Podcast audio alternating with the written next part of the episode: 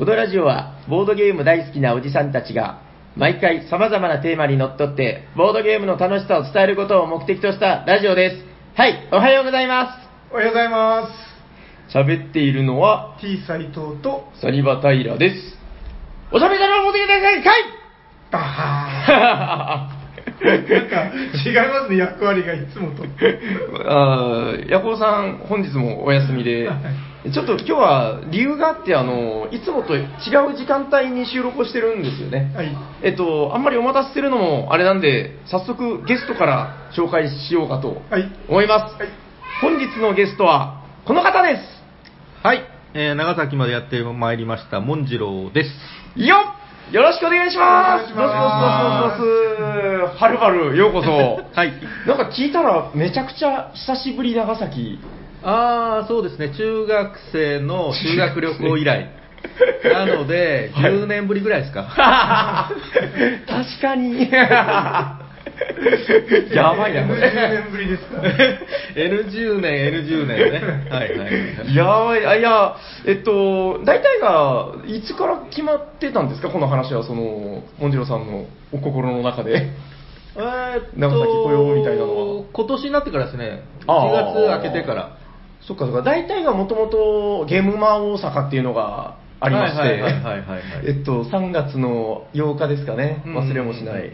はい。もともとはじゃあ大阪に、その現場で来られて、その足でみたいな。はい、ブースは出すことは、はい。もう申し込んであって決まってたので、うん、はい。決まってたけれども、はい。その前後をどういう予定で大阪入りする、あるいは終わった後どうするははい。考えずに申し込んでたので、はい。で今年明けてからはい。どうしようかなっていうので、いろいろこう、うん。した結果、はい。毎年大阪、ここ来てんですけど、はい。帰りを、あの和歌山の方寄って帰ったりとか、うーん。去年か一昨年はちょうど4月1日に会った時があって、はい。現場大阪が。うん。でそれがちょうどね、あの桜の満開の時期とかぶってて、でそれであの帰りにあの、はい。奈良の方の吉野の千本桜っていういいですようねな。とこ寄って帰ったりとか、はいはいはい。そういうようなことをして帰って、であの名古屋、大阪から奈良へ抜けて、はいはいはい。奈良からうん。京都を通らずに名古屋の方へ抜けて、はいはいはいはいはい。名古屋から静岡の方を通らずに、岐阜なるほど。岐阜、長野の方を抜けて、はい。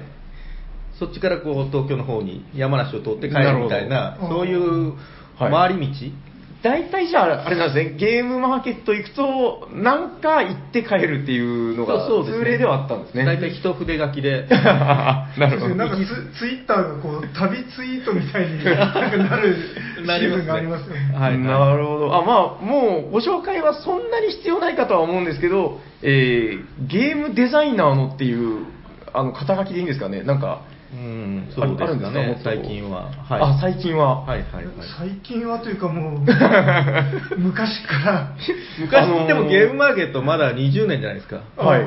僕は26だから、うんあ6 歳の時から。これいつ突っ込んだらいいんだろうな。でももうなんか我々からしたらもう最初からって言ってもいいぐらいまあだからゲームマーケット前かはい。ら、個人的にはゲーム作ってたりしますから、うん。ゲームマーケットの前から、そうです、そうです。だからもちろん、あの、はほぼ世に出回ってないですけど、はい。出回るイベントがないので、うん。そりゃそうですね、ん。だから僕らからしたらそのアメリカ大陸見つけた人みたいな感じで そのなんかねステージが違うんですよ。なんか住んでるなんとなく言いたいこと分かりますよねこのいやいや、あんまりよくわかんない。分かってくれよそういう方たちがいたから、まあはいはいゲームマみたいな場が現れたみたいなうん。まあ、それ作ってる人がいなかったら多分、ゲームマ第1回がない。いや、あの、作ってる人のためのゲームマじゃなかったですね、最初の発想はああそうなんです。そっか草場さんたちが始めたんですけど、はいはいはい当時だから誰もそんな作ってないじゃないですか。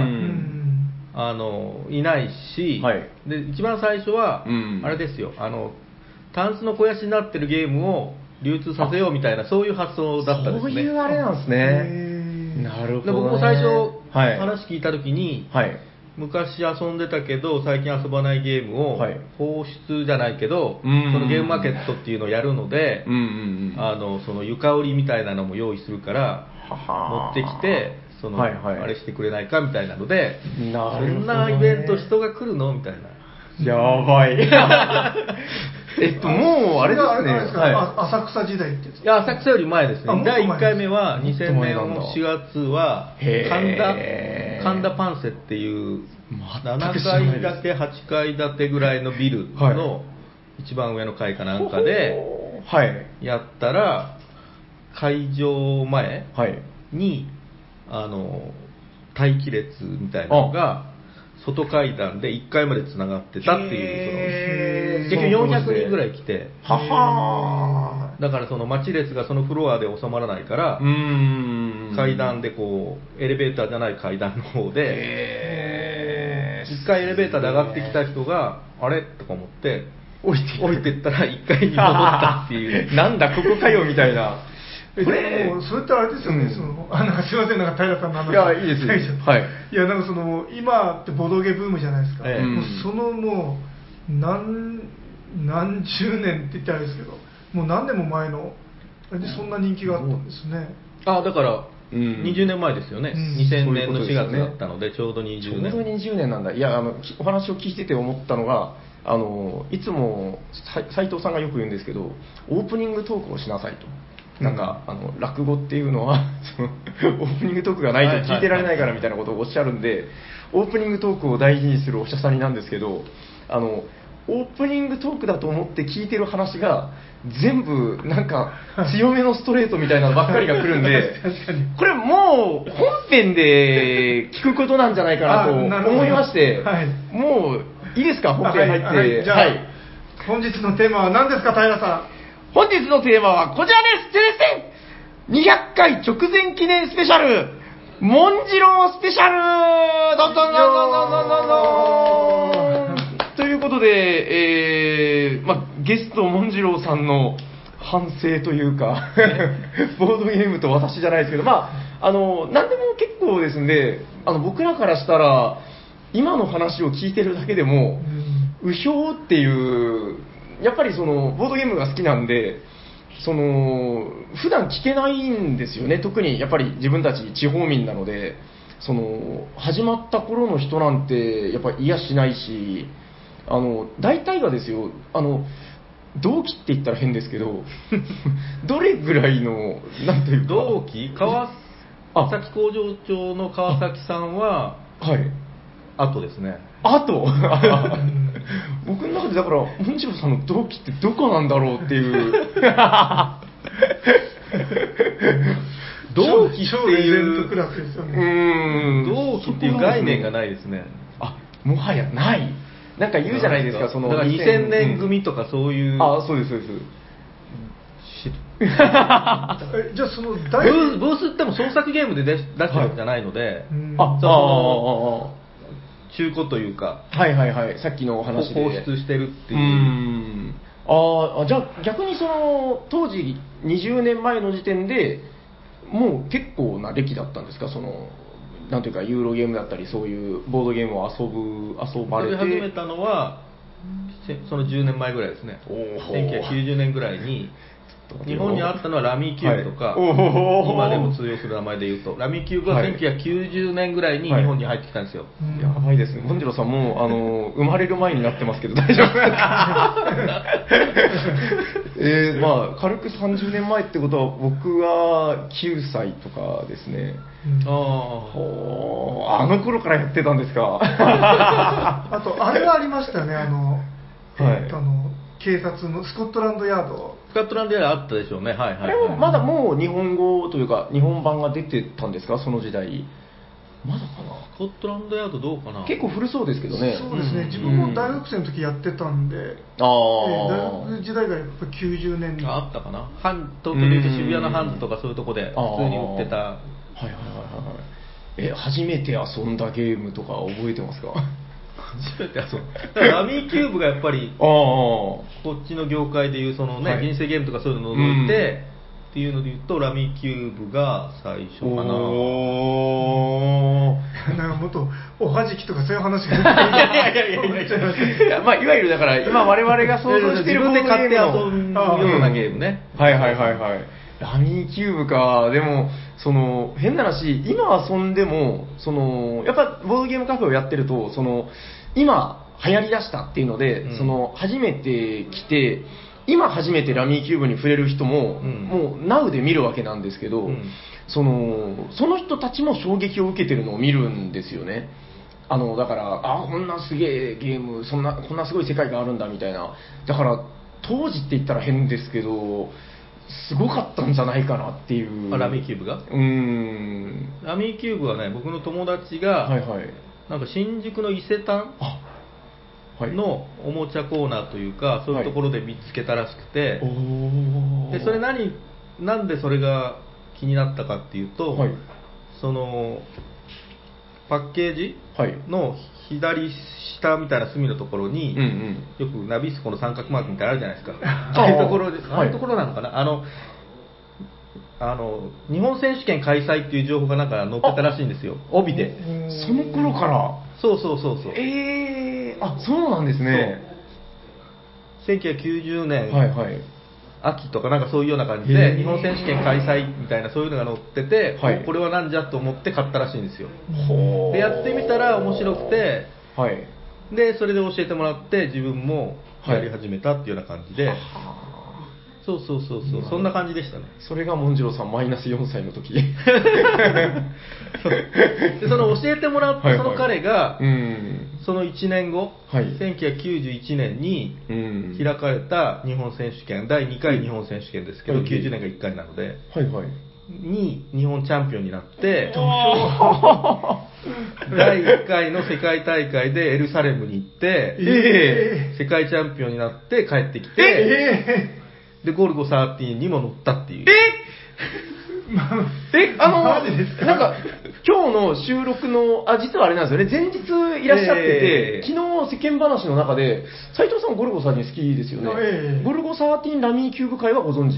いや知らないです。ちょっと知らないけど明日本屋さんに行きましょう。なんかちょっとなんか噂を耳にしたような記憶はちょっとありまえす、その会に出てるんですか？その方が。えっと、だから本名がそのまま出てますね。おあの顔の顔の感じとか、その辺は、ああのイメージなの、イメージというあか、ー全くその違いますけれども、あ本名はそのまま本名で出てますね。このこの作品はフィクションでありとか書いてありつつ、あ。はいはい。そのその年の日本選手権の日本チャンピオンとして出た選手名は本名です。あえっと、それは舞台はじゃあエルサレム？うん。あいやなんかそれ読んなんか読んでたかもしれない。あ、本当ですか？ゴルゴがラミキューブの大会に出る大会には出ない大会には出ないですか 間違った。選手としては出ないです。国籍がわからないから。昨日聞いたんですけど、あのほら、ラミーキューブのジョーカータイルあるじゃないですか、ええあれをあの数キロ先から打ち抜くっていう話らしいです。数キロ先わかんないですけど隣のビルかなんかどあそのぐらいそのぐらいあ、じゃあそれぐらい。あれじゃあやっぱり読んでないでもびっくりしますよね、あのラミーキューブしてたら、ジョーカータイル弾け飛ぶっていう。や、やばいですね。なんか、昨日、だから、その、収録と関係なく世間話で、うん。めちゃくちゃ自分、気も、面白くて上がっちゃったんですけど、ん。え、もう一個何でしたっけ？あの、ゴルゴネタでおっしゃってたのは。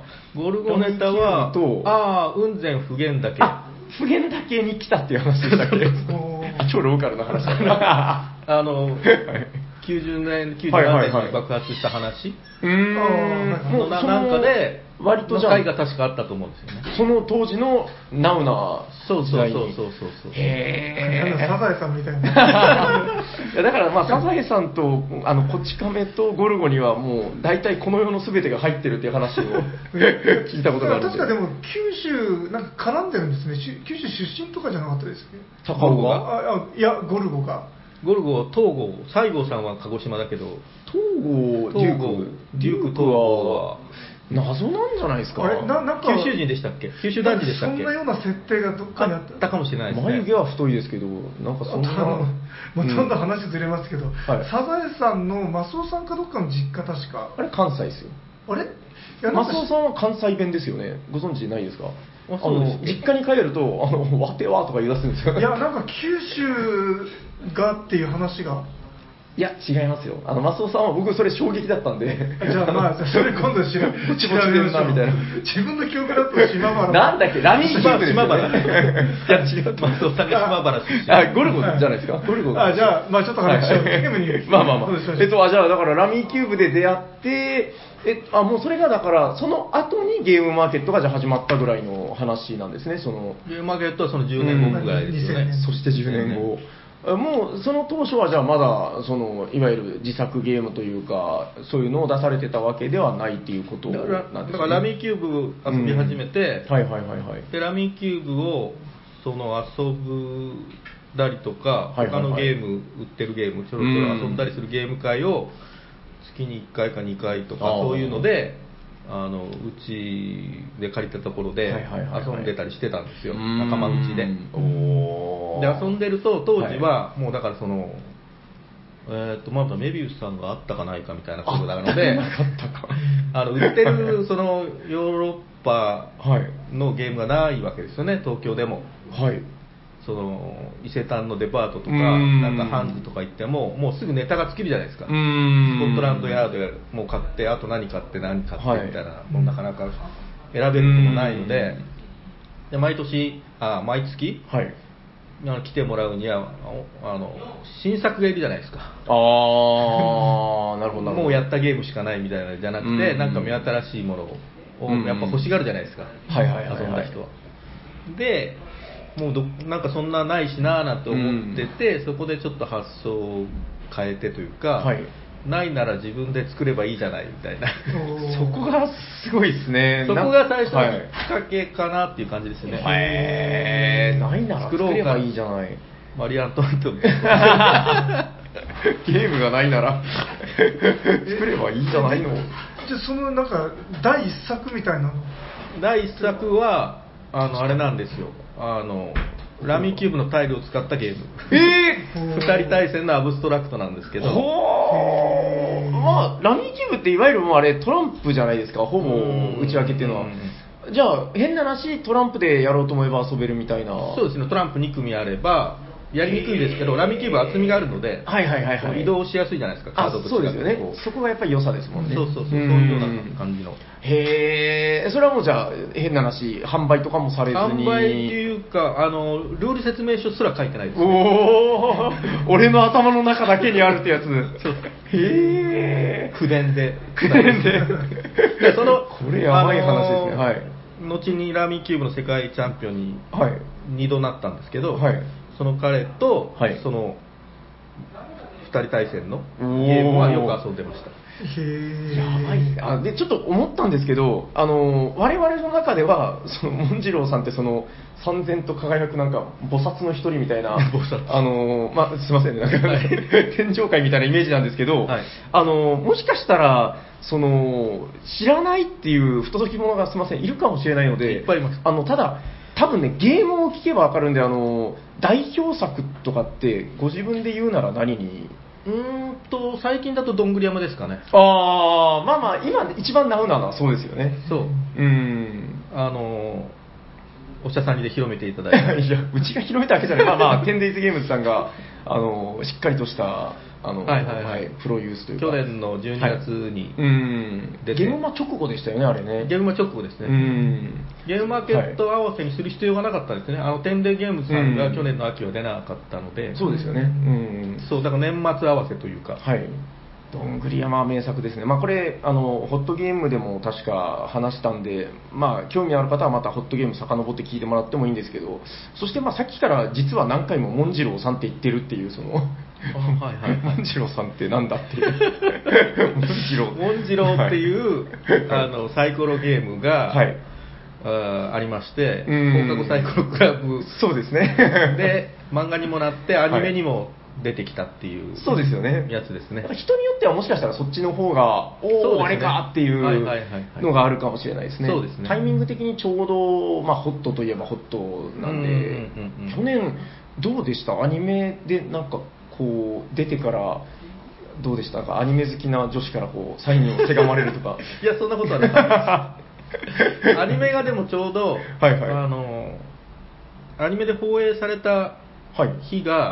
ゲームマーケット秋の1週間ぐらい前だったんですよ。ああ、そうだったかもですね。の回回だったので、うんちょうどタイミング良かったので、はい。その回に合わせて、うん今までモンジロほとんど流通してなかったんですけど、あのちょっと流通の方で、はいはいはいえーと手を回して。注文を受けてもらったりとかしてたら、はいはいはゲームマーケット秋い。はい。に用意してた新作を作る時間がすげえなくなったっていう、モンジロをどんどん作んなきゃいけなくなって、思ったよりも注文があ、ああ、ああ。そんな反応ないだろうと思ったところが意外にその。まあそういう、あるじゃないですか、はいはい。来週、あのアニメでモンジロ会がありますよみたいなのを、うん。ショップさんみたいなところへ多分情報が流せば、おお、そうなのかはいみたいな、ご祝儀じゃないですけど、まあ、うん。そういうので、ちょっとうちも、みたいな方が、はいあのいっぱいいっぱいでもないですけど、そのいらっしゃったみたいで、うんこちらの想像を超える、はいはいはいはい。そういうのがあったので、うん意外にゲームマーケット前に急に忙しくなった。うーん。いや実は、まあ、実はってこともないんですけどあの自分もそのだからカフェやってるんであの放課後サイコロクラブのその運営の人となんかその宣伝関係で、うんうんうん。その日本各地のボードゲームカフェうん。になんかつながってたんですよね、あの当うんうん時でそのやっぱり毎回今回はこれだみたいな G メールがなんかあ G メールなんですか？ってあれですけど、まあ、メールが来るんですよあ、月産に乗る次の回はこのゲームが乗りますよみたいな。来ます来ます。あ、あ月産というかアニメのあれですか、ね、あアニメの時かアニメの次回はこれの回です。みんなで盛り上げましょうみたいなあ、そうなんですね。のが来てたんで、やっぱりその全国でみんなで盛り上がろうみたいな空気はあったんじゃないですかね。うーんうん、それがあってやっぱり、あまあだから割とそうですよね、モンジローっていうのは、今日なんかご飯一緒に食べましたけど、その 食べながら話しましたけど、えっと、何年前のゲームでしたっけ？あ、生まれたのが。えっ、と、2005年ですね。2005年、2005年、えっと、2005年の2月なので15はい。あ、15歳の誕生日を迎えたばかりです。先月迎えて、はいはいはい。あ、斉藤さんとこの子供ぐらいですね。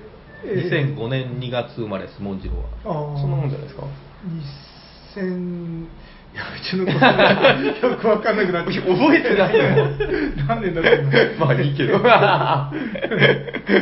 だから、まあ変な話、あの、子供の年聞いてるみたいな感じで、いやー、すごいっすね。いや、でも、あの、変な話、ボードゲームって、その、寿命って言ったら言い方悪いですけど、その、案外短いじゃないですか、ほとんどのゲームは。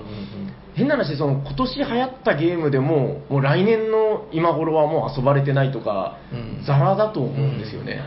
だからそれが15年間ずっとその、まあおっしゃってたみたいにその、狂った売れ方はしてないかもしれないんですけど、ずっとコンスタントにうんあるっていうのはすごいことだなと思ってう。ちの僕のなんかゲームはそういうパターンがうん多いですね。あの爆発的に売れないけれども、うんあの長長くはいはいはい。低空飛行を続けられる 紙飛行機が長く飛び続けるみたいな。はいはい。あーなんか上昇気流にも乗らい。ないんだけど、落ちもしないみたいな。なるほど。まあ、モンジロもそうですし、うんそれからビバリーさんがその後熟語トランプっていうのがあって、いまだに、はいあの流通しているので、ああれもそうだったんですね。そうそうなんですよ。そうでしたっけ？あ。だからそうそう、あのうちにあります。ヨドバシとか、ああいうドン・キホーテみたいなところにもあるところにはあるし、ずーっとあれも、あの、はい。あの年に2回、はい。その報告来ますけど、はい。数がほぼ変わらずに、ずーっと、うーん、でも、長くあのビバリーさんも出し続けて、イメージわかります。なんか、その、自分がボボードゲーム始めたのがもう本当全然歴は浅くて、7年とか、それぐらいなんですよね。7、8年ぐらいの話で、その頃、もうだから、ボードゲーム、ボードゲーマーとして物心ついた時にもうあったしうん、で、その、今見ても同じぐらいのスタンスであるんですよね、ちゃんと。うんそうか、熟語トランプ、そううちあの、あれなんですよ、キッズスクールってそのなんか塾みたいなはいはいはいはい足を動せで、そこで使ったりしてます。あ、そうなんですね。なんか子供らと遊ぶのに、はいはいはいはい。あので、なんかある小学生が、もう、こんなゲームやったことない、これは超楽しいっつって、なんかめっちゃ一時期ハマって ずっとその熟語トランプを、まあ、あのいわゆる基本的な神経衰弱のええやつでやってましたけどね。あれは、あのーはい。トランプにただ漢字がついてるだけじゃなくて、うんその漢字自体に点数がついてるところが、つけたところが良かったんですよね。あの、ボードゲーマーの人にも、その、うんいろんなルールで点数で競い合えるっていうような、ただの熟語作りじゃなくて。うーん。で、その数字っていうのが、はい1点から6点まであっうてん、その数字が、はい。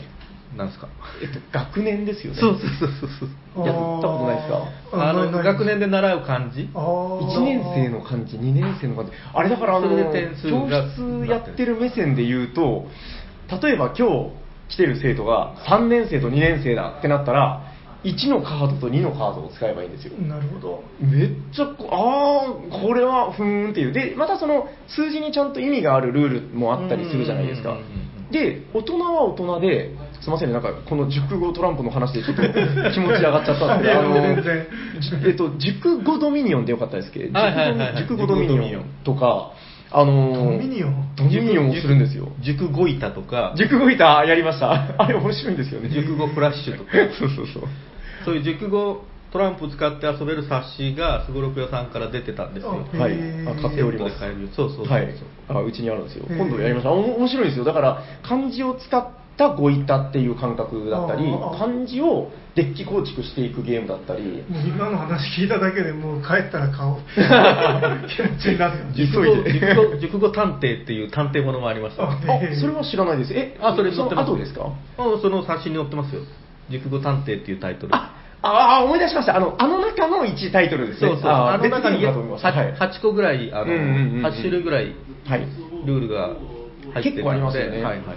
熟語探偵はまだしてないのかな、フラッシュは大変盛り上がりました、なんか、うんうん結構10人ぐらいとかで多人数で遊べて、うんうんあのあれ、誰ですかね、元の作者は、フラッシュはランドルフじゃなくて、結構古い、フラッシュの作者は、あれ、有名じゃない人？有名じゃないじゃない？でしたっけ？なんかあのめっちゃ古いゲームのフラッシュって分かります？あのイメージ、言葉のイメージを、何ですか、かぶったらダメでしたっけ、かぶらせるんですあれはもうだかから紙ペンゲームと紙ペンゲーム、うん。なんかテーマ決めて赤じゃあ赤いものって言って、はいはい。で全員で赤いものを、うんうんうんうん。あのトマトとかはい。郵便ポストとかリンゴとかこううんなん。か決められた数書いておいて、うん。で全員で発表して同じ数がいたらその分だけ得点っていう、そうか。よくあるそれを利用したゲーム今いっぱいあるでしょ、うん。そのそうですね。のその元のやつです、うーん。めちゃくちゃ古いパーティーゲームですよね、それをまた漢字でやるんですよ、うん。なるほど。あれもすごく盛り上がりましたね、やっぱり子供を交えて、なんか、モンジローさんのだから、自分が知ってるゲームって、どれも、なんとなくですけど、その子供愛みたいなのを感じるんですけど、ん。なんか、めちゃくちゃ子供が好きだみたいな方なんですかあのやっぱり。モンジローを作り始めてからそれ以前はその小学生とかと全然そのあねはいはいはい。遊んだりする機会はなかったんですけど、はい。大人同士で遊んでたので,、うん。でモンジローっていうのを2005年に作ってから、はいそれを見つけてくれた人が小学校関係の人だったりとかすると小学校のなんかそのはい。放課後スクールみたいなの呼ばれたりとか、年に何回かのなんかのイベントで呼ばれたりとかみたいなので、はい。だんだん小学生とかあってだからその小学生でもう遊んべるしうん。みたいなうん。つまりルール少ないやつですね。説明ちゃんと聞けてすぐ遊んでくれてみたいなの方にシフトしていったっていうこともないですけどうん。そっちに向かいましたね。なるほどね。確かにどれもなんかこう子供でも遊びやすいうんあれですよねなんかせっかくだからこうこれは会心の出来だぜみたいなこう特別好きなやつとか今こうちょっとまあ限られてますけど、はいはいはい何かありますかこう具体的なタイトルとしては、さんにはいくつかその、はいねあの以常備前ですねはいしていただいているのがあって、はい自分の中で、まあ、その大人向けに、はい意外に自分が人は誰もそんな遊んでるあの回回数というか流通もしてないのでいないですけど、好きなのはここにあるフランベですねああ、うんはい。えっと、フランベですね。あの、えっと、何サイサイコロステーキでしたっけ？えっと、ステーキでしたっけそうそうそうそうそう。サイコロステーキを、フランベっていうのは大体あれなんですか、こう焼くというか、酒でなんかこうするやつですかね？フランベってその、はいステーキ焼くときに、はいちょっとこのあれして火火をボワってこうあれのことをフランベって言うんでしたっけ？そうですこれもまたあれですね。すごいでしょう。文次郎で培った技術発揮されてますね。はい。えっと、まず簡単にでいいので、あの、こんな感じだよ的なお話聞けたりしますかね？これは、はい。これも古さで言うと結構古いんですよあ、そうなんですね。一か番最初はい。1995年ぐらいかもしれないですね。45年に最初のネタを作ってるかもしれないですね。95年？それをこの フランベっていう名前にして、はい。リメイクというか、はいはいはい。自分で仕上げたのはゲームマーケットが始まってもう今から何年ぐらい前かな？はい78年前ぐらいにゲームマーケットで出すためにこれを作ったんですフうランベサイコロステーキを焼くという、これはなんか、フライパンボードっていう言い方でいいんですかね？そうそうそう。フライパンのボード、まあ、コースターですね、はい。ものはコースターですねはい。コースターの大きさのフライパンを模したボードが1から6のサイコロの目に合わせて6枚あってはい。でこれはえー、とタイトルにはつけてないかな？はい。あれなんですよテーマがあって、はい。その当時はテーマで作ってることもあって、うんうんそのプランベのテーマは、はいサイコロをつくん使うんだけど、うん。うん。ダイスを振らないダイスゲームっていうところから考えたんですようんはいはいはいはい。サイコロいっぱい使うんだけど、うん。サイコロ使うと運ゲームになるじゃないですかそうですね。うんでサイコロを振らないと 運は発生しないじゃないですかうん。もちろん。はい。だからこれ、えーっとサイコロの数が52あんのかな？52ぐらいです。ああ、すごい、さすが。ね。52個です。はい。あのトランプと同じ数。1人13個持ちで4人最大かな、うんで52あるんですけど、はい。その52個もサイコロ入ってるんですけど、はい。誰も一度も振らない。使い方がユニークですよね。そうなんです。これに似たそういう発想で作ったので、はい。未だに多分これに似てるシステムのゲームが多分ないと思うんですよねかもしれないですね。うんあの得点方法が独特、はい。はい。トリックテイキングでもないし、うんうんうんなんかそういうのがあって自分的にはすごく気に入ってるんですよ、これ、どうするんですか？とにかく山にするんですよね。あ最初13個っていうのが、あのこうそれこそ今のドッグ山じゃないですけどま あ、そう言われれば、そう言われれば、この積み方は。まあ、立体ですけどね。はい。一番下が5段かな？54、はい。ああ、5段、4段、3段。543にすると12あるじゃないですかはい。で一番上は2じゃなくて1なんですよこれで1人13個持ちううんーん、あ、そうかそうか、最後だけ、そうなんというか、その、ずれてないんですよね、そうサイコロが。ずれてないんです、はい。それには理由があって、はい。54321にするとはい。でこれ上の取れるやつしか取っちゃダメなんですようん。上海みたいにあのうん。ゲームの上海？はい。なので54321に積むと上のトップは初手はもう一番上のサイコロを取るしか選択のしようがないじゃないですかうんそうかそうか、はい。ところが5431にすると、うん初手が3つ選べるんですよなるほど、なるほど。はい。1段目の一番上のと3段目のあのサイコロが上に乗ってない両端の2個のサイコロとで、初手うんうんうん。場に自分が自由に選んで出せるサイコロが3つある。はい。初手が3パターン。はい。でしかもこれはふサイコロを自分は振りませんから自分で好きな目をこのピラミッド状に組み立てていいんですよ。はい。だからあんまりお勧めしませんけども最初の初手を13つに固めても別にいいです。お3箇所選べるけども出すパターンは1パターンしかないので、はい。何の得にも多分お勧めはしませんけど、はい。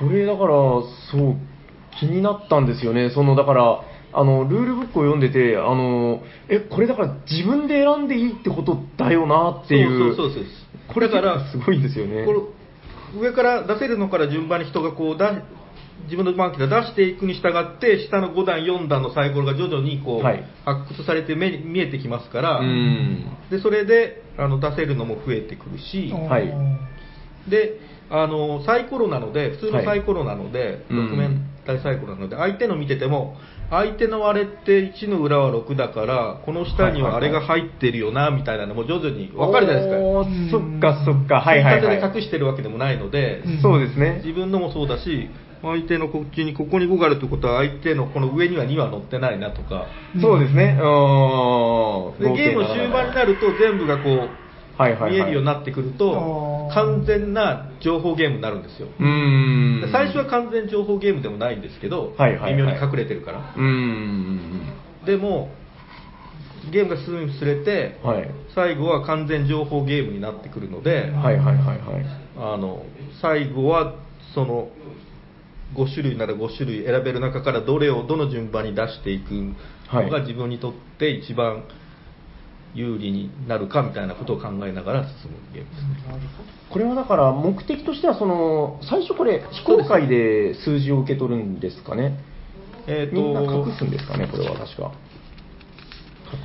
隠してますね。うーん。なんかあのー試食っていう言い方でしたかね？試食するあのゲームが終わるまでに、はい。あのサイコロステーキ、その13個のはいはい。サイコロ、これサイコロなのでサイコロステーキなんですけど、はい。サイコロステーキをはい。フライパンでいうまく焼き上がったやつを、焼いたやつを回収するんですね、10はい。回収する数が最初に決められてる、決めあのランダムにそのタイルを。う選ーん。ぶ、5個か8個か11個か14個。はい。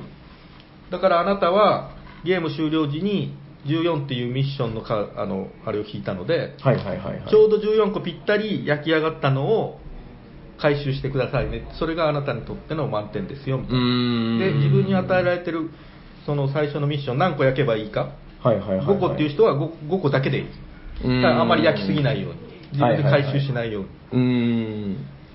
この個人目標っていうのがあってそうですそうです。の上でこう、まあ、狙っていくんだけどこれだから今聞くとそうだから当時これをですね、あのー初めて見た時にあの見た時は気づかなかったんですけど その逆どんぐり山みたいなそのあ 趣もありますねこの。あ上から、うーん。下から積み上げていくんじゃなくて、上から。積んでたものが消えていくっていうのもね。よく考えると気持ちいいですねこの。うん。選択肢があのどんぐり山は減っていくじゃないですか最後。手蓋が減っていく。あのだ出せる場所も減っていく。場所がですね。でもこれ逆どんぐり山ってよく考えたらこうだんだん開けば開くほどそうです。こう手は自由自由になっていくんですね、はいはい。あーこれちょっと今もう一回やるとまた全然違う感じで遊べそうな気が。どうですか斉藤さん、うん、いや面白そうですね。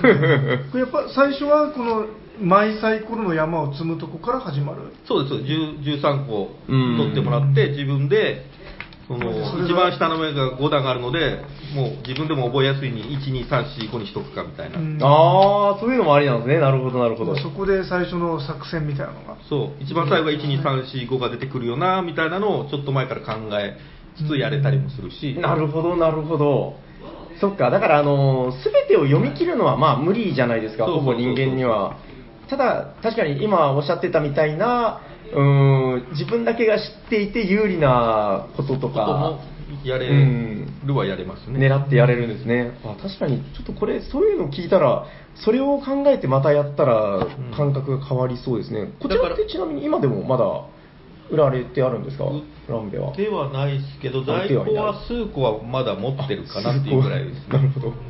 じゃあこれを聞いてもし気になった方はこっそり連絡をすれば。でもうちのはあのはいゲームマーケットで出してるのは大体そうですけど、はい。なくなってまだ需要があるようであればうん少量ずつでも生産はできますねおお。印刷屋さんに出してたりするわけじゃないので、うんそうかそうか基本そうか。このサイコロもあの52個入ってますけど、はいモンジロと同じ作りをしてますので、はい。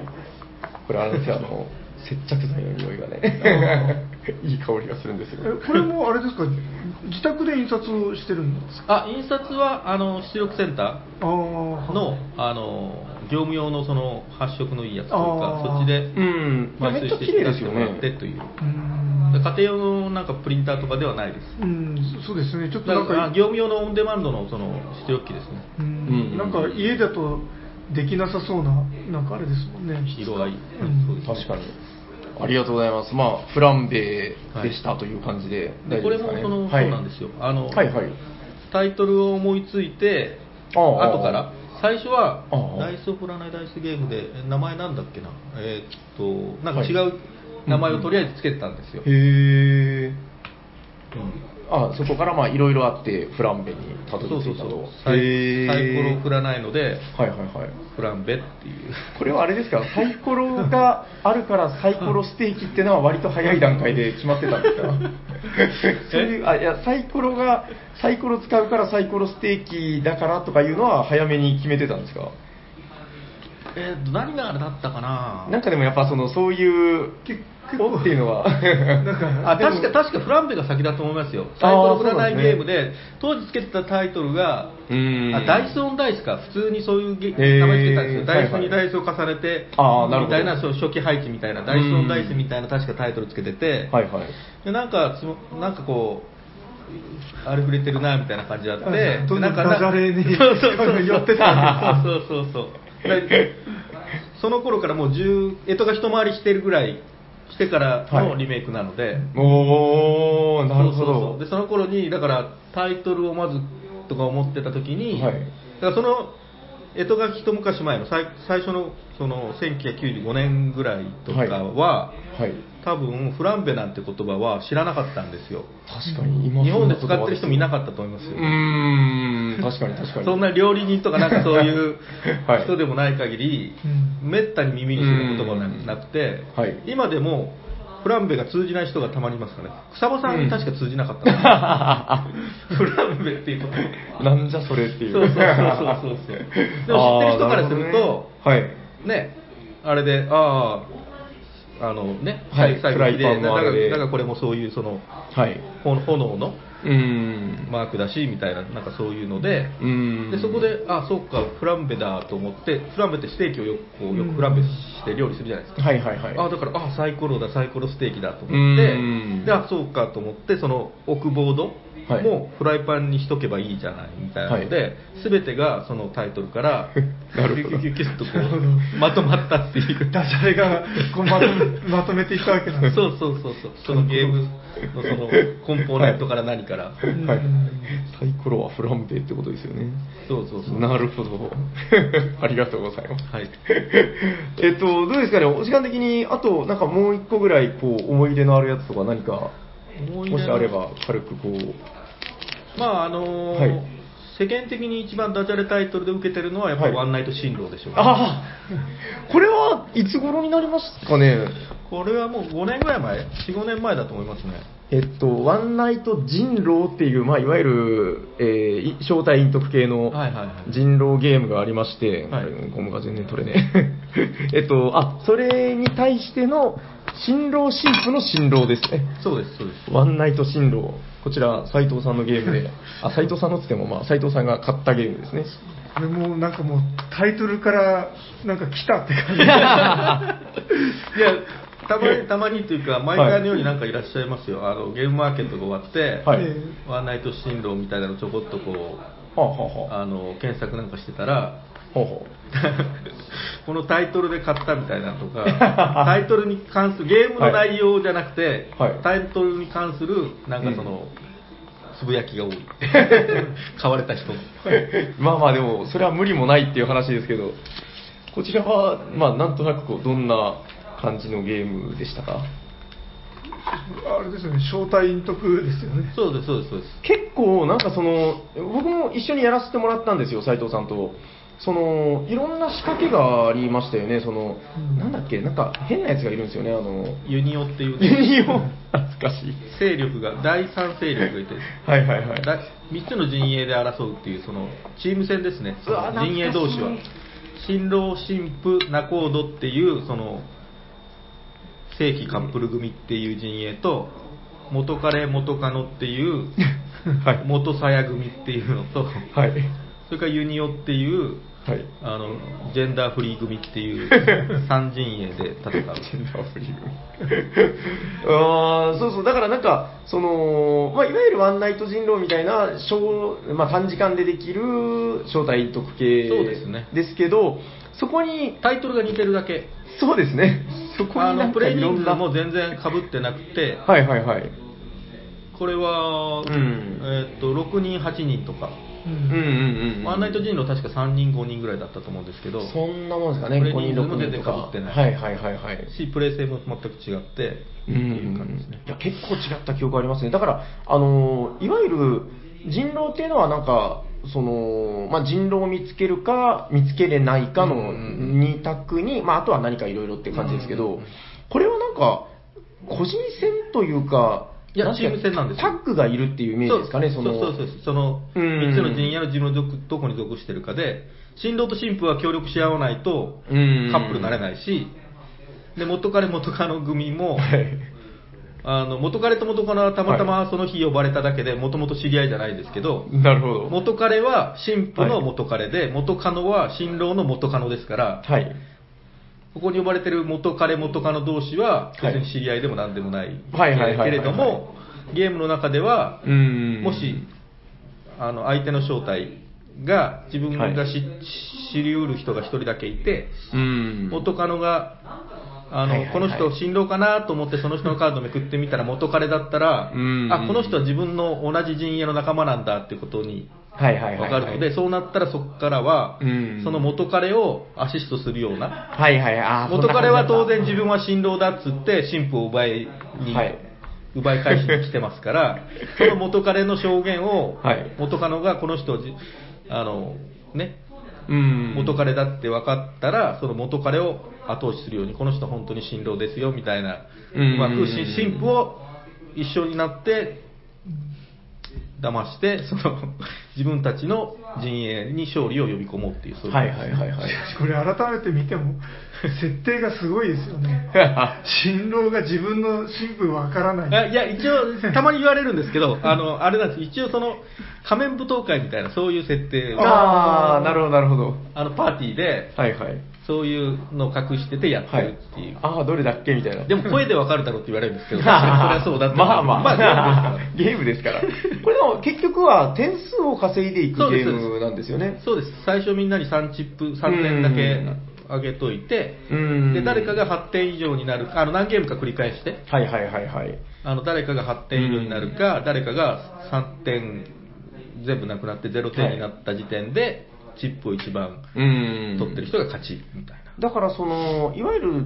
人狼系っていうのは割とチーム戦で、あ、今回は勝った、負けたで終わりがちなんだけど、実は行き着くところは個人戦ってことですよね。あそうそうそうですねチップでうん点数でやり取りするとそうそう。だから、今回はそこが面白いなと。そうそうそうはい。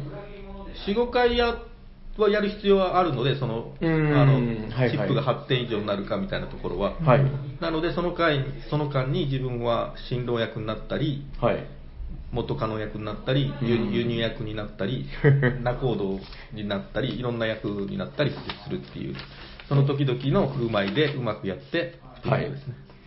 このなんかね、それぞれいろいろ役職ごとに点の稼ぎ方も違って、うん。やっぱりこういうゲームっていうのはなんかこうやるたびに、あ、今回はこれが来たみたいな、うんその新鮮さとかこう楽しさがあるんで、やっぱそうですね複数回やるのが楽しいですもんね。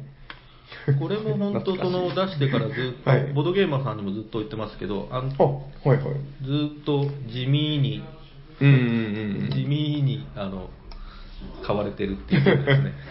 うん。やっぱまあ、ゲームマーケットにも出してると地味に売れていきます。やっぱパンチがありますよね。そうそうこの、なんていうんだろう、このモンジローファミリーの中で、ひときわちょっと変わってるっていう。確かにうんさっきなんかどれも子供が遊びやすいこれはこれはね、そう、これは唯一ね、あれなんですよ。対象年齢18歳からってなってますから。ああ、ちゃんと18金なんだ。あでもあの唯一もう一つ唯一のやつ知ってますよああ、18それは有名なあれでしょ。ええあの煩悩二郎 あれは確かに小学生の、でもあれ逆に小学生のゲーム会に持っていったら、もうその、爽やかに遊ぶんじゃないですかね。あー棒とかなんか、うん、父とか言われても、はいはいそうそう。まああったはずですね牛の父かなみたいな。あ、ありますよ。持ってきましょうか。あいやば場所わかります？ちょっと斉藤さんがいなくなりましたけど。そう、いや、あれはすごいですよね。あれはいつ頃から煩悩は出されてるんですか？煩悩は、あの、案自体はありましたけど、はいはいはいさっき食事をはいはいはい昼食一緒に食べてる時にちょっと話題出ましたけど、うん。その煩悩二郎っていうタイトルを思いついたことによって、はい。あの作れるようになったって感じですね。昔からそのはいはい。内容的なネタはい。としてはあったんですけど、うんなんかモンジローの後に熟五郎とか四字熟五郎とか、はい地名とか日本史とかいろいろテーマ漢字によってテーマあるじゃないですか。はいはいはいはいはい。であらゆるテーマをいろいろなんかシリーズできないかなって考えてて、はい。もちろんタイトルから作れるやつもあって、うん。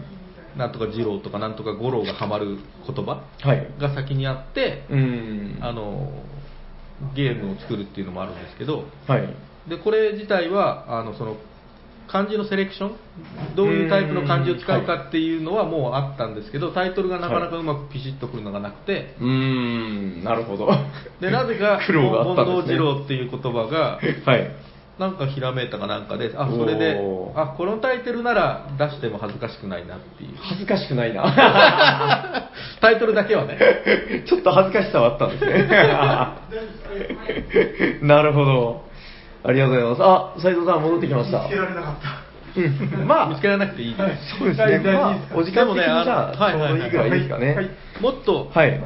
あのーはい年齢層上向けのも実はあるんですよ、モンドまだあるんですか？シニア向けの。シニア向けのがありますね。シニア向け？へタイトルが、はい。あの、戒名治療。それ、最後にお世話になるやつじゃないですか。で小野さんリクエストで作ったやつです。え？実際にあるんですか？ありますあります。じゃあその頃一頃、はい。あの、モンジローシリーズ、お好きなモンジローシリーズ作ります企画を、え？ゲームマーケット大阪でチラシ作って配ったことがあって、それに、あの、あの小野さんに乗ってくれて、で僕はい実はその戒名治療っていうネタを思いついてて、はい。小野さんにちょっとそれではい。話したら小野さんがすごい乗ってくれてうん。小野さんから小野さんが本当に注文してくれてで小野さんがそのはい戒名によく使われるあいいいい意味の漢字をはい。こうリストアップしてくれてだからそのそれはだからその オーダーメイドなので、はい。自分の作りたいジャンルうん。の漢字をその150種類ぐらいリストアップしてくれたらそれでこっちがその編集してうまくはめ込んでしますよっていうので 自分で思いついても作れないじゃないですか、うんまあそうですね。漢字の種類があ。うん。ねどういうのが人気なのかとか、はいはいはいはい。そうそう。じゃあ小野さんもしかしてなんかどうしようかなーって。会議をどうしようかなって言ってコロコロってやってるかもしれないですけど。あ いいみたいな。いいの出た。これでいっか、みたいな。風なんか小野さんによると、あれみたいですよ、はいって生前につけとくものみたいですよ。あそうなんですか。生前に自分で戒名をつけてもらうか、自分で作れるってもいいんでしょうけど、そうなんですね。つけて、はいはい。生前にその戒名に沿った生き方を目指すみたいな。あおそうそうなんだ。いう、まあ、宗教の宗派によっても違うかもしれないし、あなるほどなるほど。戒名を全く無料でつけてくれる宗派と、おうん。金いっぱい取る宗派とか、いろいろ多分あるんでしょうけど、小野さんの宗派は、小野さんはそういう、はいはい。だ説明書には確かそう書いてあったんですよ、へそのそーあ、のそういうものですよと。その解説みたいなのを小野さんのあ監修のもと書いてもらって、それで、その何でもやってるな。だからそれはうちの製品じゃないですか、小野さんの、はいオリジナル製品。小野さんのおおお寺が版元ですから。すげえ。へいやーじゃあちょっと、あの、我々も心を改めて、明日すぐに戒名をつけに行きましょう。サイコロ転がして。じゃあちょっとレアな話も聞けたところで、えー、まあじゃあ一旦本編はこれぐらいでよろしいですか？はい。はい、えー、ということで本日は、えー、モンジロースペシャルということで、まあ、なんですかね、我々も初めて聞くようなーうんびっくり系の話ばかり。自分でももうなんか忘れてる作品があって、そういえばそういうの出してたな、みたいな。ありそうですね。あ、じゃあ最後にせっかくなんで、あの、えっと、大阪は消えましたけど、ああの、大阪のはずだったやつ、はいはいはい。まあ、割と皆さんご存知だとは思うんですけど、少し、どうですか、ご紹介というか、なんか。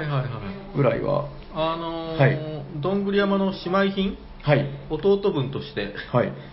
あのまだどんぐり山のシステムを使った遊び方なんかでうんきそうだなみたいなぼんやりとした思いがあって、はい。うんでもそのシステムよりも先になんかそのピラミッドうん型のゲームなんか作れそうだなと思った時に最初になんかタイトル何がハマるかなみたいなのがやっぱり最初で、はいでその時に お工夫王じゃないですかここがもうやばいですよピラミッドとね。いえば工夫を。あれ来ましたね。だからそれもこれも本当タイトルが一番最初ですよ。工夫というタイトルを思いついてからはい。工夫王なので、工夫のしがいのあるルールのゲームと工夫王の巨大なピラミッド、どんぶり山よりもでかくなるピラミッドを,、あはいはいはい。へをー作っときたいなっていう、そういうので、はいタイトルからそのルールが。このタイトルに合ったルールを考えるっていう。すごい創作の原動力ですね。ダジャレは。工夫しなきゃと。だダジャレでいいタイトルって思いついたと、なんか他にもいろいろ思いつくんですけど、その後すぐシステムが思いつくやつはいいゲームですね。あー、なるほどなるほど。タイトルとしてすげえダジャレですげえ面白いんだけど、はい。なんかゲームになりにくいダジャレのとかあるわけですよう。んあと自分がまだそういう能力が足りなくて、はいはいはいはいそのダジャレについていけるゲームデザインのセンスがないっていう。どういう能力？ダジャレについていける。まあでも。ダジャレを超えられないっていうあー、これは。ワンナイト進路ももちろんワンナイト進路っていうダジャレが先にあって、やっぱり。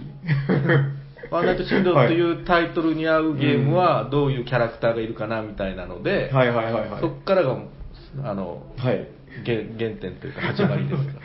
すごく勉強になりましたが。そうですね。ゲームデザイナーはい斉藤さん。はい、もう。だから逆に言うと、どんぐり山はタイトルが一番後です。上だから何のダジャレでも。もないじゃないですか。ああ、なるほど。そう言われれば確かに。シへー。ステムというかゲームシステム、その足し算してこういうのが先にあって、で、ななるほど山作っていくし、はい。で、ああ、なんか、どんぐり置いときゃいいな、みたいな、どんぐり山だ。あ、じゃあ。タイトル、まあ、タイトル苦労しなかったですけど、テーマが、どんぐりをばらまいていくっていうテーマがあったので、はいもうタイトルはもう何の、あの、ひねりも何もなく、うーん。でも僕が出してると、なんかこう、なんかどっかになんかあるんじゃないかって深読みしてくる人たちが、確かにありそうな気もするけど。これは何の深読みもないです。なるほど。あじゃあ割と逆に異色なゲームなんですね。いや僕はでもこの響きが最高だなと思ってうん、痺れましたけどね、当時。あー、わかりました。じゃあ斉藤さんもあのいいゲームを作りたかったら、まずはダジャレを、まずタイトルを考えようと。はい、練習しなさいということで。鶏からもかも何でもよかったんですか？あそそうなんですよ。いや、だってあれ最初はもうちょっとあの、毒々しいのをイメージしてましたからね、なんか。うーん。なんかヘビ、コブラとなんとかみたいな。あうーんでもなんか、デザイナーの人にお願いしたんですけど、出てきたのが、なんかちょっとイメージと違ったんで。いろいろ、なんかあの、お札っぽい、うんその絵にしないといけなかったんで、あー、なるほどね。うんはいはいはいはい。でもなんかピシピシッとはまらなくて、はい。でもう最後、もうこれでいいやみたいになったのが、鶏とラマだったんですうよ。ん。なるほどね。わかりました。じゃあ、ちょっと我々も頑張ってはい、ダジャレ道をそうっすね。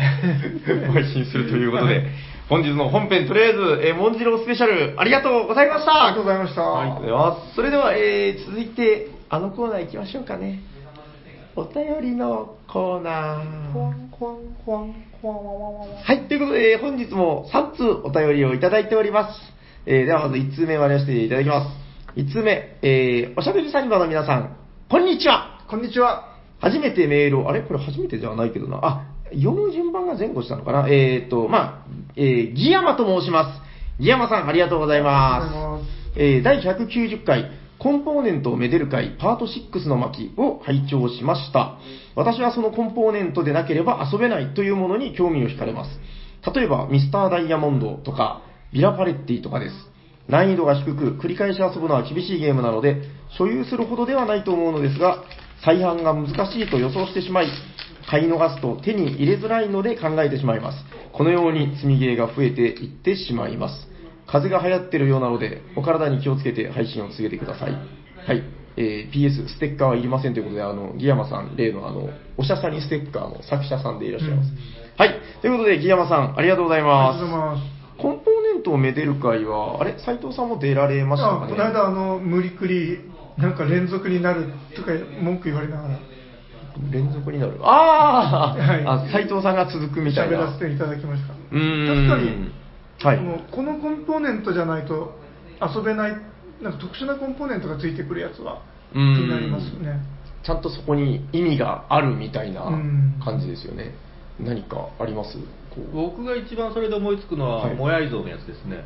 あイースター島でした。ああランドルフのランドルフ石を頭に石入れるやつ。あれ、あれがないとダメですね。石もいりますけど、あれは最高ですね。謎のゲーうんムシステムですよね そしてその石がガチの石じゃないですか、その加工されてない。そうそうそうそうなんであれがランダムであることにもちゃんと意味があるじゃないですか。石の粒の大きさがあるので、うんでも、数を確か、数の勝負なんですよね。数が多いかどうかだから、うん。重いからって数がたくさん入ってるとも限らない。そこがちゃんと少しあのブレるんですよね、だから、そこにちゃんと、うんそれは狙ったのかどうか知らないけど、ちゃんと意味になってるっていう、ん。うんそこはすごいですよね、いや、あれ、かなり昔のおしゃさにで、確か一回話して、なんかノミネートかなんかでしたよね、あの確か、あそうですねそうそうあの、受賞作品ですって間違えて叫んで、あの後日お詫びを入れるっていう、懐かしい話です。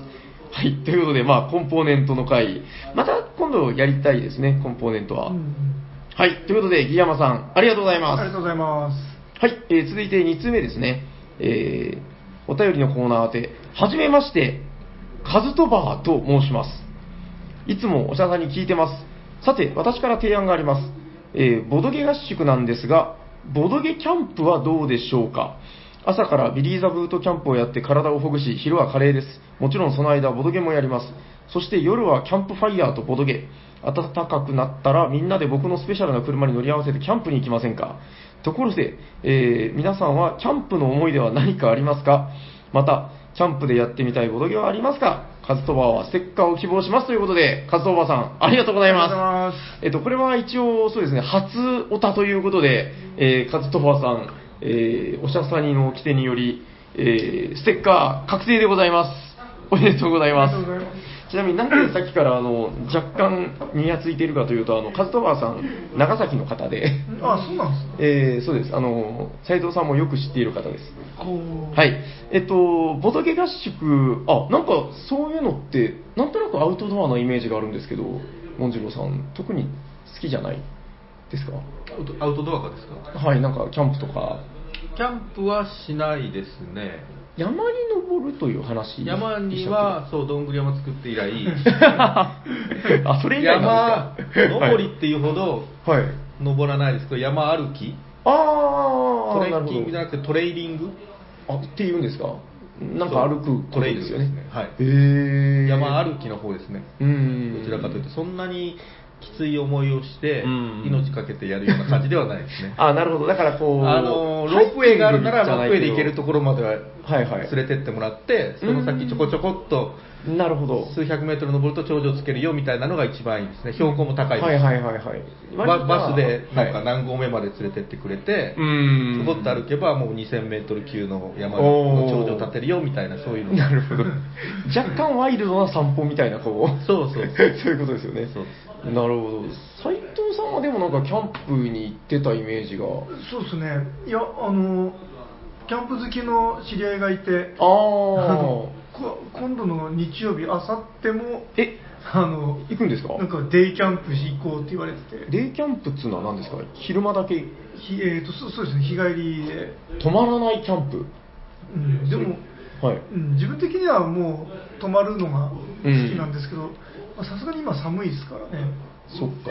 なんか今、めっちゃ流行ってます。あの、ヤコウさんもね、なんかね、あの、急に、あの、焚き火がしたいとか言い出して、なんか、ひ一人で行ったらしいですよ。なんかよくわかんないですけど。なんか前もでも言ってましたよねそのそうそう一人で行ってなんか焚き火をして、う んでなんかうまくいかなくて、しょんぼりして帰ったみたいな。謎の はいキャンプを、そうですね、まあ、あの以前ね、斉藤さんも来られませんでしたかね、なんかあの海岸でこうキャンプをして、ああやりましたなんかランプの中でアグリコラをやるみたいな、なんかこう、やったんですよ、屋外で。うんとても寒かったですけどね。まあ、風情はあったかなという。そうなんかなぜかあの時、重げをやっちゃったんですよねうんうんうん。もっと軽いゲームを遊べばいいのに。なんか、その、向いてるゲームって絶対ありますよねう。ん。うん、ちょっとまあなんか酒でも飲みながらこう、屋外で遊ぶっていうのも素敵なゲームっていうのはあると思うんで、ああ、ちょっとそれについてまた話すっていうのも面白いですね。ああ、キャンプ向きの。キャンプ向きのゲーム、屋外でやりたいゲームみたいな、まあコマもなくさないみたいなね。はい、ということで、えー、カズトーバーさん、ありがとうございます。ありがとうございます。えーステッカーは今度来た時に渡します。はい。ということで、では3通目読まさせていただきます。えー、こちらは、おしゃさりの皆さん、おしゃにちはこんにちは。ムーンクラス、タカさん一番乗りよもや横山光輝作の三国志の甘寧の名台詞を言う日が来ようとは、感動している北関東のタカさんです。タカさんありがとうございます。今回はボドゲ謎かけを作りました。まあ、謎かけといえば、まあ、ちょっとダジャレに通じるとこもありますからね。えー、では読まさせていただきます。小学生にテラフォーミングマーズのインストをするとかけて、ん？故野村克也選手兼監督の球団と解くその心は難解です？今わかりました。おーさすが師匠、えー続いてこちらでございますスティッキーとかけてガリガリ君と解くその心は中の棒が気になりますあタカさんです。えー、あ、三つ目ございます。えー、コアなボードゲーマーとかけまして、プロ野球と解く。その心は、初回得点が大事です。なるほど。えー、最後一つはございます。えー、ボードゲームで相手に不覚にも一歩リードされた。とかけて、美味しくない味噌汁。と解きます。その心は、出し抜かれた。ということで。お後がよろしいようで、はい、えー、ムーンタカさん、ありがとうございます。ありがとうございます。えー師匠、え、なんか、これは良かったよとか、これはまだまだだよみたいな。でも、なんか、お好きですよね。昨日、その、えっと、昨日っつうか、あの、配信的には先週って話になるんですけど、あの、万次郎書店のバンちゃんがいらっしゃって、はいボードゲームクイズをしてたんですよね。はいはいで、なんか、謎かけの時に結構その、モンジローさんが生き生きしてた記憶がなんとなくあるんですけど、お好きなんですか？まあそういうちょっとしたクイズ系みたいなのは好きは好きですね。大喜利みたいなのも。あ、なるほど。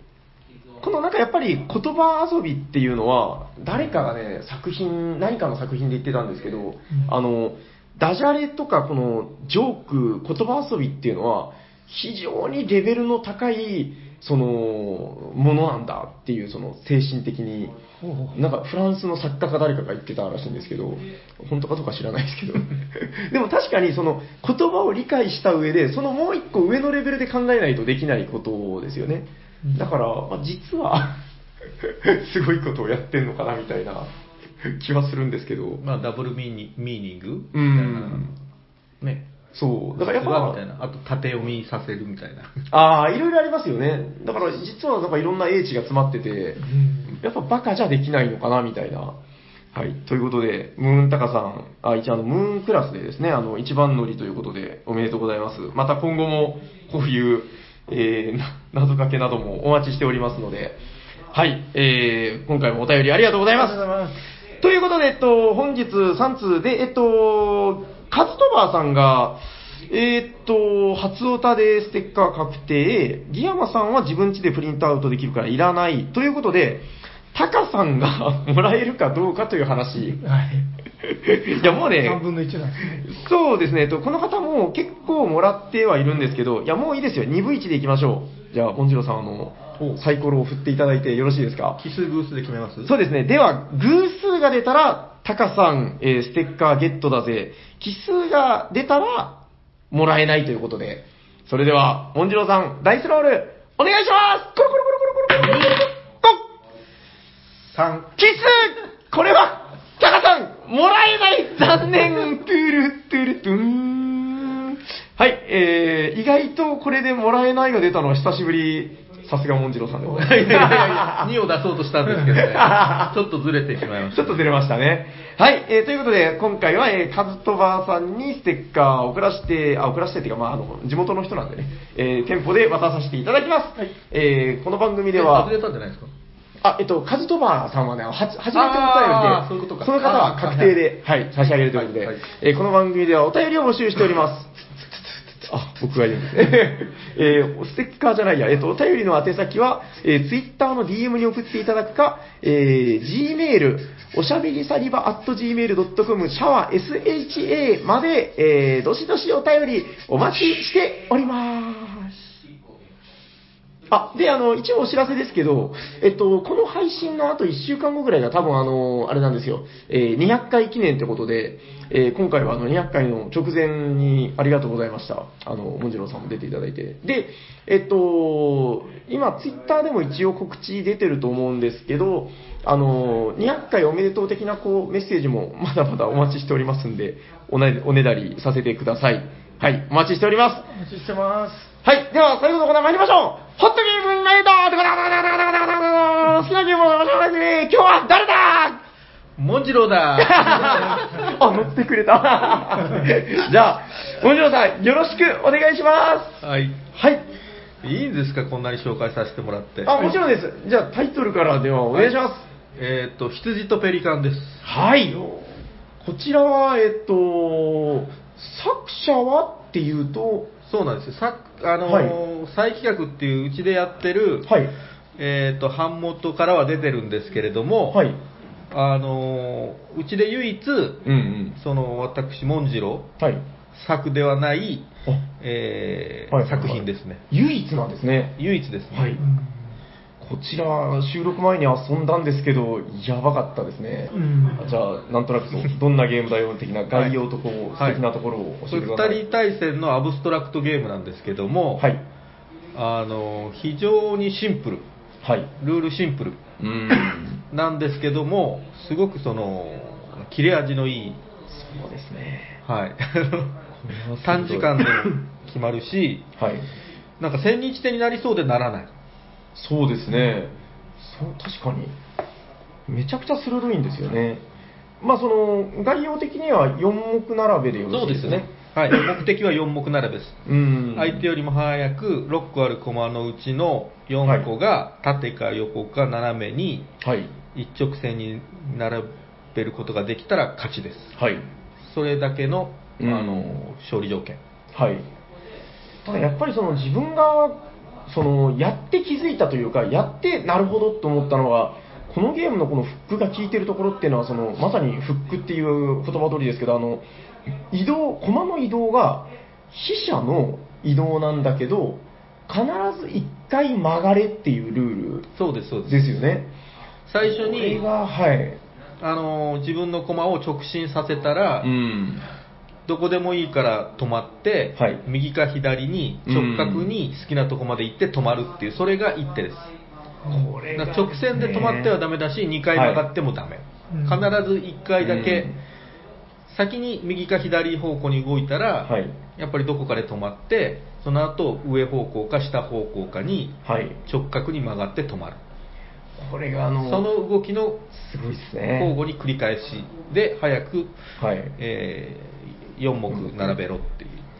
あのー聞いただけだとね、いや、自分もそうでしたけど、聞いただけだと、ああ、うん、なるほど、ふーんっていうルールなんですけど、やるとこの、一回曲がれルールがものすごく悩ましいですね。うんあの、割とさっき何回か遊んだ中では、やっぱりこの曲がれルールがあるせいでその死んでしまうみたいなことが割と多くて、絶妙に読み切れないんですよね。で、その広さと駒の数も絶妙にその、本当ギリギリじゃないですか。そんなに多くない。6×6 のマスに自分の駒が6個、相手の駒が6個。はい。で、これの一番、うんまあ、あの、よく考えられてるところは初期配置ですね。あ、これも珍しいですよね。そうですね。その初期配置が奇跡的にすごくその後うまい、その、ドラマを生むという。うーんちょっと伝えづらいですけど、その自分の駒っていうのが、自分にとっての手前側と奥側に分かれて初期配置になってる、はい。これはあんまり見たことないですね、うん。我々もその割と斉藤さんと自分、うん。あのネスターゲームズとか好きで、そのうん。アブストラクトをいろいろ、あのなんかね、好きなよ、楽しいよっつっていろいろやってるんですけど、ちょっと思いつかないですよね。大体4目並べとか5目並べっていうと、はい。盤の外から1個ずつ打っていくじゃないですか。確かに、はいはいはい、はい。でこれはもう、だから、ね、5目並べとかでも、うん、延々ならなかったら、駒が、自分の駒が20個でもはい。30個でも消費するじゃないですか。うん、でもこれはもう6個、6個ずつがもう盤上に初期配置で置かれてて、はい、それをこうスライドさせるように直角にこう曲がって動かしていくことによってその駒の位置がを入れ替えてってうん。4目並べるっていうそういうタイプですよね。これだからちょっと大げさじゃなくなんですけど、自分やっぱりその直感的にそのルールに感動するっていう時が時々あるんですけど、これは本当にすごいですね。その僕も感動しましたからね。これこれはねねあの自分でも悔しかったというかうん。いや思いつけそうもないですけどこんな単純なら思いつけそうで思いつけない一番悔しいパターンそうなんですよね。なんかあの、あると思うんですよ。やっぱりその、神が、あのほら、クラシックのあれとかもあるじゃないですか。神が与えたメロディーだみたいな、その人間が思いつくはずないみたいな。このルールっていうのも、なんか言われたら、ふーん、なんかどっかで聞いたようなルールだねみたいな気がするけど、なんかでもやると唯一無二だし、うん。このゲームってめちゃくちゃもったいなくないですか？なんか今はその、もったいないっていう言い方あれですけど、そのもっと、豪華版作れって。豪華版作りましょう、これ、そう木製で、えいや、あの、特にこういうゲーム好きな方は、まあ、絶対しびれるだろうし、あの、後でだから、すごいなと思った後に聞いて、やっぱりそうなんだっていうのが、えっと、作者の方が、あれなんですね、あの、ネスターゲームズで、そうなんです。羊とペリカンの後に、後なんですね、出版されたのは後ですね。うんに、えっと、フィッシャリフィッシャリー、ネスターゲームズから出してる日本人、ーの方が、土井さんという方ですね。土井さん、土井さん、すごすぎるな、いや、だからあの、フィッシャリーは、あの今、うちもお店的にそのネスターゲームズを扱ってて、うんフィッシャリー、すごく人気なんですよ、のあそうなんですねそうです、あのネスターゲームズのあれもゲーマー向きでありますね。あの、ねアブストラクトのちょっとゲーマーより。あ、わかります。その、ええボードゲーマーが遊んでい、ねそうですねそう。うん、ボードゲーマーが好きなアブストラクトって言ったらいいのかな。なんかで、すごくあの人気で売れるんですよ、フィッシャリー。で、あのーだから、すごいゲーム作った方がいるんだなっていうのは思ってたんですけど、まさか、この、羊とペリカン、へーと思って、このシンプルさはないでしょ。この切れ味のすさ、これはね、ちょっとあの、すごく言葉で伝えにくいんですけど、1、2ゲームやったらすぐわかりますね。あの、悩ましさと、その、やっていく中で、いろんな発見が出てくるんですよね。その、んうんいいアブストラクトってやっぱりその、やっていく中で、こうやったらどうなるんだろう。あ、こっちもいいんじゃないかみたいな、なんか、もじろさんがいろいろこう、この定石も面白いよみたいな話をしてくれたりして、そういう話が尽きないゲームっていうのは本当にいいアブストラクトだなと思いまして、これちょっと豪華版出たら自分は絶対に買いますね。ぜひ。なんか本当にこのコマ数も6個 ,6 個ずつしかないし盤面も 6×6 で狭いですけどなんか展開がいろいろそうなんですよ。ありましたよね、めちゃくちゃ美しいですよね、ルール的に。なんかそのまあ4目並べだからはい。3ができたとこにまあ1個潰すうん。相手が4作ろうとしてる時に自分の駒を置くっていうのがまあうん王道パターンですけどそれだけじゃなくてその4つ目に入る相手の駒を、はいその通り道を塞ぐとか、その駒の移動側結構鍵になってますよね。そうなんですよね。だから、確かに。あの普通の五目並べと違って、番外から駒があの盤上に突然こう、うん打たれたりしませんから、そうですねその必ずその経路をたどって、うん。直線で90度曲がるっていう、その道を必ず通ってそこに到達しなきゃいけないので、はい。そのピンポイントで到達するあの4目になる場所をうん。止めなくても、その必ず通り道のどっかをうん。塞いでも、その駒はそのはいはいはいはい。したい場所に行けないので、そうですね。そう、盤上の限られた道を必ず通ってそこに到達するので、うん。その途中の場所を止めても止まることになるっていうところがいいですよね。確かだからルールは言ったら2、3行なんですよね。で、でも、その、いや、このゲームの、なんていうあ、あその、まあ、重要なというか、大体2、3ことで言えるぐらいのルールじゃないですか。もうこんだけあ、まあ、よく見ると、ここんだけありますけど、まあ、説明することは意外と簡単ですよね。全然簡単です。簡単なのに、その、やっていくといろんな戦略が見えてきて、これ、その、隠れた名作って言って間違いないと思うんですけど、出版としてね、もっと。うーん、宣伝活動しないと、これは。隠れてちゃいけないんですけど、名作を隠してちゃいけないです。これ、ちなみにですけど、あの、買うって言ったら、普通にモンジローさんのところでお願いすれば買えるんですか？そうですね。あれ？なんか濁ってるぞ。いや、これでも本当ちょっと、日本全国、あのーなんか変に小難しいゲームでもないから、うんゲーマーも喜ぶと思うけど、さっきおっしゃってたけど、子供でも普通にハマれる、そうなんです。なんか五目並べが好きな子供が普通にこれハマってもおかしくないっていうう、んうん、そういう良さもあるし、すごいですね、これは。これしびれました、自分はこれ。うん5、6歳の子でたまにいるんですけど、うん。負け続けても負け続けてもやる子がいるんですよ。あ相手してて。あ。はい。何度やるこの子っていう、そのなんかね、負けなんか急に負けたりするんですよ。自分が思わぬところを、はいこっちがいいい手っていうか、自分、はいはいはい一手前には見えてなかった手。が急に、ヒュッて思わぬところからこう、負けを食らったりするのがうん、すごいなんか面白いみたいなことを。にハマる子がいて、別に勝ちたいわけでもなく、なんかその綺麗に任されたか感、なんかちょっと渋いですよね、その子供。ごいですね。その子供は特に渋いですけど。そうう。ん 綺麗にこう、やられたみたいなのへがー、なんか、ハマる子がたまにいて、面白いゲームだなと。普通負けたら嫌じゃないですか、もうやらないみたいになりそうじゃないですか。この負け方気持ちいいそうそうそうそう。ああ、まさにみたいなそういうそういうので、何度も何度ももう一回もう一回っつって、そうですね。これはちょっとぜひ、どこかで機会があれば遊んでほしい。ちょっとあの気になった方は、あの、羊とペリカンで、あの、モンジローさんに強くお願いすれば、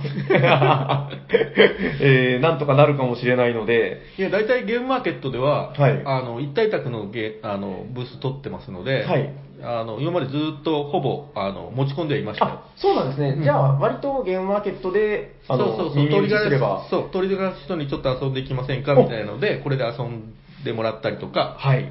はい。まずは一回ちょっと遊んでほしいですね。このゲームの凄さ、うんポテンシャルはこれ半端ないんじゃないかなっていう。朝一で来ても出てないですけど、午後からとか、もう夕方近くになってテーブルが空いてくると、ああこれがどドソッと出てくるっていう パターン。わかりました。はい。ということで、あの、ちょっと自分のアブストラクトランキングの中でも結構な勢いで今駆け上がってきたよという感じで、えー、あじゃあ、もんじろさん、最後にもう一度タイトルをお願いしてよろしいですか？はい。羊とラマではありません。羊とペリカン。はい、ありがとうございます。そこでちゃんとボケを入れてくる。さすがでございます、師匠。はい、ということで、えっと、まあ、思い残すことは何もございませんか？それじゃあ、終わっていきますか。えー今回も聞いてくださった皆様、ありがとうございます。喋っていたのは、T 斎藤と、えっ、と、モンジローと、サニバタイラです。ありがとうございました。ありがとうございました。